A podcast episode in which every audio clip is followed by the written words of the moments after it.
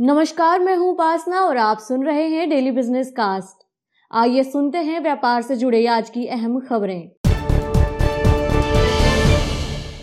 Future retail limited ने कहा है कि सेबी द्वारा किशोर बियानी को सिक्योरिटी मार्केट से एक साल तक प्रतिबंधित करने का रिलायंस के साथ उसकी डील पर कोई असर नहीं पड़ेगा। कंपनी ने यह भी बताया कि किशोर बियानी समेत कुछ अन्य प्रमोटर्स और future corporate resource private limited SEBI द्वारा बुधवार को जारी आदेश के खिलाफ अपील करने की योजना बना रहे हैं। भारतीय स्टेट बैंक ने गुरुवार को बताया कि चालू वित्त वर्ष की तीसरी तिमाही में उसका नेट प्रॉफिट सात प्रतिशत घटकर पाँच हज़ार एक सौ छियानवे दशमलव दो दो करोड़ रुपए रह गया है। एसबीआई को पिछले वित्त वर्ष की इसी तिमाही में पाँच हज़ार पाँच सौ तिरासी दशमलव तीन छह करोड़ रुपए का नेट प्रॉफिट हुआ था। बैंक ने बताया कि इस दौरान उसकी कुल आय घटकर पचहत्तर हज़ार नौ सौ अस्सी दशमलव छह पाँच करोड़ रुपए रही है, जबकि इससे पिछले वित्त वर्ष की इसी अवधि में छिहत्तर हज़ार सात सौ संतानवे दशमलव नौ एक करोड़ रुपए रही थी यह रकम। रियल्टी फर्म गोदरेज प्रॉपर्टीज़ का नेट प्रॉफिट तीसरी तिमाही के दौरान उनहत्तर प्रतिशत घटकर चौदह दशमलव तीन पाँच करोड़ रुपए रह गया पिछले वित्त वर्ष की इसी अवधि में उसका नेट प्रॉफिट छियालीस दशमलव छह करोड़ रुपए रहा था। वहीं दिसंबर तिमाही में कंपनी की कुल आय घटकर तीन सौ ग्यारह दशमलव एक दो करोड़ रुपए रह गई। इससे पिछले वित्त वर्ष की इसी तिमाही में उसकी आय पाँच सौ सत्रह दशमलव चार सात करोड़ रुपए रही थी। और आइए अब चलते हैं शेयर बाज़ार की ओर। शेयर बाज़ार में तेज़ी का सिलसिला गुरुवार को भी जारी रहा। बीएससी सेंसेक्स तीन सौ उनसठ अंकों की तेज़ी के बाद पचास हज़ार छह सौ चौदह के नए रिकॉर्ड स्तर पर बंद हुआ। इंट्राडे में यह पचास हज़ार छह सौ सतासी के रिकॉर्ड स्तर तक भी गया। वहीं निफ्टी ने भी 106 अंकों की बढ़त के साथ चौदह हज़ार आठ सौ छियानवे के स्तर पर रिकॉर्ड क्लोजिंग की। कारोबार के दौरान निफ्टी ने चौदह के ऑल टाइम हाई को भी छुआ। आज के सत्र में पीएसयू बैंकों ने छह परसेंट के गेन के साथ आउट परफॉर्म किया। इसके अलावा सेक्टोरल इंडाइसिस में निफ्टी आईटी को छोड़कर सभी इंडेक्स में खरीदारी देखने को मिली। सेंसेक्स के 30 में से 27 शेयर हरे निशान के साथ बंद हुए। ब्रॉडर मार्केट्स ने आज लगातार दूसरे दिन आउट परफॉर्म किया। मिड कैप इंडेक्स एक प्रतिशत और स्मॉल कैप लगभग डेढ़ प्रतिशत के गेन के साथ बंद हुए। इंडिया विक्स भी दो दशमलव छह परसेंट लुढ़ककर तेईस दशमलव एक पर बंद हुआ। शेयर बाज़ार में आज के सत्र पर डिटेल में बात करने के लिए रुख करते हैं कंप्लीट सर्कल्स के को फाउंडर क्षितिज महाजन जी का। क्षितिज जी बहुत बहुत स्वागत है आपका। सर आज बाज़ार ने लगातार तीसरे दिन रिकॉर्ड क्लोजिंग की है और निफ्टी पिछले चार दिनों में 1250 पॉइंट से ज़्यादा ऊपर चढ़ चुका है। क्या इस लेवल पर थोड़ा सतर्क रहने की ज़रूरत है या फिर ये जो रैली आ रही है ये जेनविन लग रही है? तो so, बहुत बहुत धन्यवाद उपासना।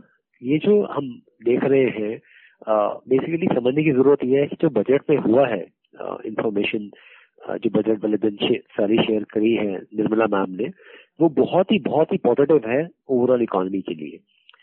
अब सभी सभी जो दर्शक सुन रहे हैं, उनकी जानकारी के लिए कंट्री ने एक स्टैंड लिया है कि दैट वो ग्रोथ पे फोकस करेंगे। वो एक्सेप्ट कर रहे हैं कि हमारा फ़िज़िकल डेफिशिट साढ़े आठ का इस साल में रहेगा, साढ़े छह अगले साल रहेगा और अगले चार साल में साढ़े चार परसेंट का रहेगा। और क्लियर कर दिया है कि दैट कंपनी जो है ग्रोथ ओरिएंटेड जाएगी। अगर आप देखें इंफ्रास्ट्रक्चर प्रोजेक्ट्स पे डेवलपमेंट पे बहुत ज़्यादा ज़ोर दिया गया है और और पीएलआई स्कीम के थ्रू बहुत कंपनीज़ को और इनकॉपरेट किया गया है। तो उसको देखते हुए जो एक एक आशंका थी कि हो सकता है कैपिटल गेन इक्विटी का बढ़ जाए, जिस कारण से मार्केट टूट रही थी, वो पूरा का पूरा रिगेन किया। इनफैक्ट उससे भी आगे निकल गया सेंसेक्स का लेवल और निफ्टी का लेवल और जहाँ तक मुझे लगता है, ये बहुत पॉजिटिव साइन है मार्केट के लिए। यहाँ पर अगर आप इन्वेस्टमेंट की बात करें, सतर्कता की बात करें तो मैं ये बोलूँगा कि किसी भी लेवल पर आप टाइमिंग मत करें। अगर आप देख रहे हैं कि आपको, आपका प्रॉफिट अच्छा है तो अगर आपको शॉर्ट टर्म में वो प्रॉफिट नहीं चाहिए है तो आप बने रहें। अगर आपको जल्दी अगले तीन चार पाँच छह महीने में कुछ उसमें पैसा की ज़रूरत पड़ सकती है तो आप उसमें से पैसा कुछ निकाल सकते हैं। रही बात फ्रेश एलोकेशन की तो चाहे आप म्यूचुअल फंड हो, स्टॉक्स हो, कोई भी इन्वेस्टमेंट व्हीकल हो, आप स्टैगर मैनर में अगले दो से तीन महीने के अंदर एंटर करें। मान लीजिए आपने सौ रुपए लगाना है तो हर हफ़्ते आप दस दस रुपए करके डिप्लॉय करते जाए। वही तरीका, एक सही तरीका है इस पीक ऑफ़ द मार्केट में इन्वेस्ट करने का। जी। सतीश जी, चीन में People's Bank of China liquidity liquidity squeeze कर रहा है। इसका एशियाई मार्केट पर भी इम्पैक्ट साफ़ दिख रहा है। आज लगभग सभी इंडेक्स में गिरावट देखी गई है। चीन के आर्थिक मोर्चों पर जो भी बदलाव हो रहे हैं उनका खासकर भारतीय बाजारों पर कितना असर पड़ सकता है? uh, उपासना देखिए वो चीन का एक स्टैंड है कि दैट वो एक्सेस जो लिक्विडिटी उसने पहले सिस्टम में डाली हुई थी वो आज सब कर रहा है। ऑब्वियसली जब लिक्विडिटी सब करता है तो जो जो इम्पैक्ट होता है जो फ्री फ्लो कैश फ्लो होता है जो कैपिटल मार्केट में घूम रहा होता है या लो कॉस्ट कैपिटल मार्केट में घूम रहा होता है उसका इम्पैक्ट जो होता है वो वो कहीं ना कहीं इक्विटी मार्केट में नेगेटिव होता ही है। और वो वो सारा पैसा सिर्फ़ चाइना का जो है, वो सिर्फ़ चाइना में नहीं, एशिया की बाकी मार्केट्स में भी लगा हुआ है। तो वहाँ से जैसे पैसा निकल रहा है प्रॉफिट बुकिंग हो रही है तो मार्केट वहाँ पे कहीं ना कहीं करेक्ट हो रही है। तो अभी अभी देखो, चाइना की क्लैरिटी अभी बाकी है कि एग्जैक्टली वो कितनी लिक्विडिटी सब करना चाहता है सिस्टम से और उसके पीछे क्या कारण है। पर मुझे अपनी भारतीय मार्केट में इसका ज़्यादा इम्पैक्ट होता दिखता नहीं है, क्योंकि चाइना बहुत बड़ा इन्वेस्टर नहीं है इंडियन मार्केट में। तो हमारे यहाँ ज़्यादातर इन्वेस्टर्स आपके यूरोपियन मार्केट्स और अमेरिकन मार्केट्स या कैनेडियन मार्केट्स हैं, या जापानीज हैं सो वो जो जो एफ़ रूट के थ्रू पैसे यहाँ डिप्लॉय करते हैं। तो मुझे लगता है कि आज भी अगर आप देखेंगे तो डोमेस्टिक इंस्टीट्यूशन ही नेट सेलर है। एफ़ तो बाय कर ही रहे हैं। तो यहाँ पे ज़्यादा कोई यू नो चिंतित होने की, होने का विषय नहीं है। जी। क्षितिज जी अगर हम अपने डोमेस्टिक मार्केट की बात कर रहे हैं तो पब्लिक सेक्टर बैंकों के शेयर पिछले तीन दिनों से काफ़ी मोमेंटम इनमें देखने को मिल रहा है। आज भी निफ्टी पीएसयू में सिक्स परसेंट तक का गेन देखा गया है। लेकिन कुछ एक्सपर्ट का कहना है कि ये शेयर अभी भी अंडर वैल्यूड चल रहे हैं। आपको क्या लगता है? अंडर वैल्यूड नहीं बहुत ज़्यादा अंडर वैल्यूड है उपासना काफ़ी शेयर जो है अपने प्राइस टू बुक वैल्यू के आधे पे प्राइस टू बुक वैल्यू होता है कि बुक वैल्यू के अगेंस्ट आपका क्या प्राइस है। जो एक होता है कि जो मान लीजिए अगर किसी को एक रुपए की उसकी वैल्यू है तो उसे एक रुपया मिल रहा है। जब आधे की वैल्यू और एक रुपए एक की वैल्यू और आधा रुपए मिल रहा है तो समझिए कि बहुत अंडर वैल्यूड है और पीएसयू यहाँ से बेटर करेंगे करेंगे। देखिए गवर्नमेंट का भी डिसइन्वेस्टमेंट का जो एक एक एजेंडा है, उसको फुलफिल करने के लिए भी गवर्नमेंट को अपने पीएसयू सेल ऑफ़ करने पड़ेंगे। तो मुझे लगता है कि यहाँ से यहाँ से बहुत बड़ा एक एक एक मोमेंटम देखने को मिलेगा। ये, इन ये सारे वैल्यू स्टॉक्स हैं और ये यहाँ से बेटर करेंगे करेंगे। तो कि ये एक बिगिनिंग है वैल्यू स्टॉक्स की परफॉर्मेंस की तो आप देख सकते हैं कि यहाँ से अपसाइड और बेटर आपको देखने को मिलेगा। सर ये अंडर वैल्यूएशन पे आपने जो पॉइंट रखा वो काफ़ी ज़्यादा समझाने वाला था लेकिन एक फैक्टर और सामने निकल करके आ रहा है। एनबीए को लेकर के सुप्रीम कोर्ट की तरफ़ से अभी कोई आदेश नहीं आया है। तो अभी स्थिति क्लियर नहीं है कि बैंकों में एनपीए का लेवल कितना है और ऐसे अनुमान जताया जा रहा है कि काफ़ी बढ़ोतरी हो सकती है। ऐसे में ये जो रैली चल रही है, ये क्या इस पर, इसका इम्पैक्ट पड़ता दिख रहा है या फिर ये बैंकिंग की रैली अभी ये जारी रहेगी? देखिए उपासना सारे बैंक ने ज़्यादातर प्रोविजनिंग की हुई है और थोड़ी ज़्यादा ही प्रोविजनिंग की हुई है। इनफैक्ट आपको लगेगा कि आप सरप्राइज़ होंगे कि जो डीएचएफएल का भी फोर्टी थाउज़ेंड में डील हुआ है पिरामल के थ्रू जिसकी एट्टी फोर थाउज़ेंड की बुक की वैल्यू है, उसमें ऑलमोस्ट फिफ्टी परसेंट की रिकवरी एक्सपेक्टेड है। वोडाफोन को लेकर भी काफ़ी कंपनीज़ ने प्रोविजनिंग करी हुई थी। और हंड्रेड परसेंट राइट ऑफ़ किया हुआ था। क्योंकि वोडाफोन हंड्रेड परसेंट पेमेंट कर रहा है। काफ़ी ने अपनी प्रोविजनिंग भी कम करी है। तो मैं क्या कह रहा हूँ कि आप समझने की बात यह है कि एक हम डिफरेंट रिजीम में है बैंकिंग के। ये पुराना टाइम नहीं है। तो ज़्यादातर बैंक ने अपने एनपीएस से जितने होने वाले हैं, उनको राइट ऑफ़ किया हुआ है, जबकि उनमें से काफ़ी काफ़ी चीज़ों की रिकवरी भी आ रही है।